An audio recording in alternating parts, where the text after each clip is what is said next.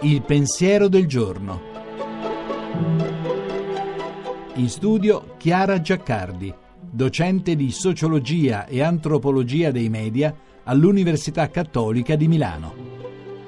Ho passato la vita a guardare negli occhi della gente. È l'unico luogo del corpo dove forse esiste ancora un'anima, diceva José Saramago. Porte dell'anima per Shakespeare, linguaggio silenzioso dell'amore per Miguel de Cervantes. Tante volte il primo contatto lo cerchiamo con gli occhi, oppure tentiamo di sottrarci, distogliendo lo sguardo.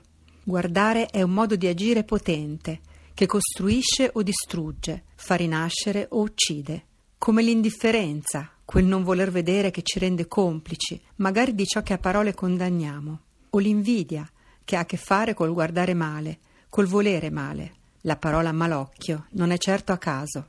L'occhio invidioso sciupa, scrive Harry De Luca. Ciò che di bello entra in noi dagli occhi, invece, ci fa bene. E gli occhi belli sono quelli che guardano con tenerezza, che offrono benevolenza anziché creare una distanza, che accolgono anziché scrutare, che accarezzano anziché dominare, provocare, disprezzare, sfidare. Occhio per occhio, diceva Gandhi, e il mondo diventa cieco. Luogo di reciprocità, paradossale apertura all'invisibile, perché ciò che possiamo vedere va oltre ciò che possiamo guardare. La realtà e ancora più le persone sono intessute di invisibile, di un tempo che non è solo il presente, di infinito, di vita che pulsa ed è sempre più grande delle forme che possiamo abbracciare con uno sguardo. È cieco chi guarda solo con gli occhi, recita un proverbio africano.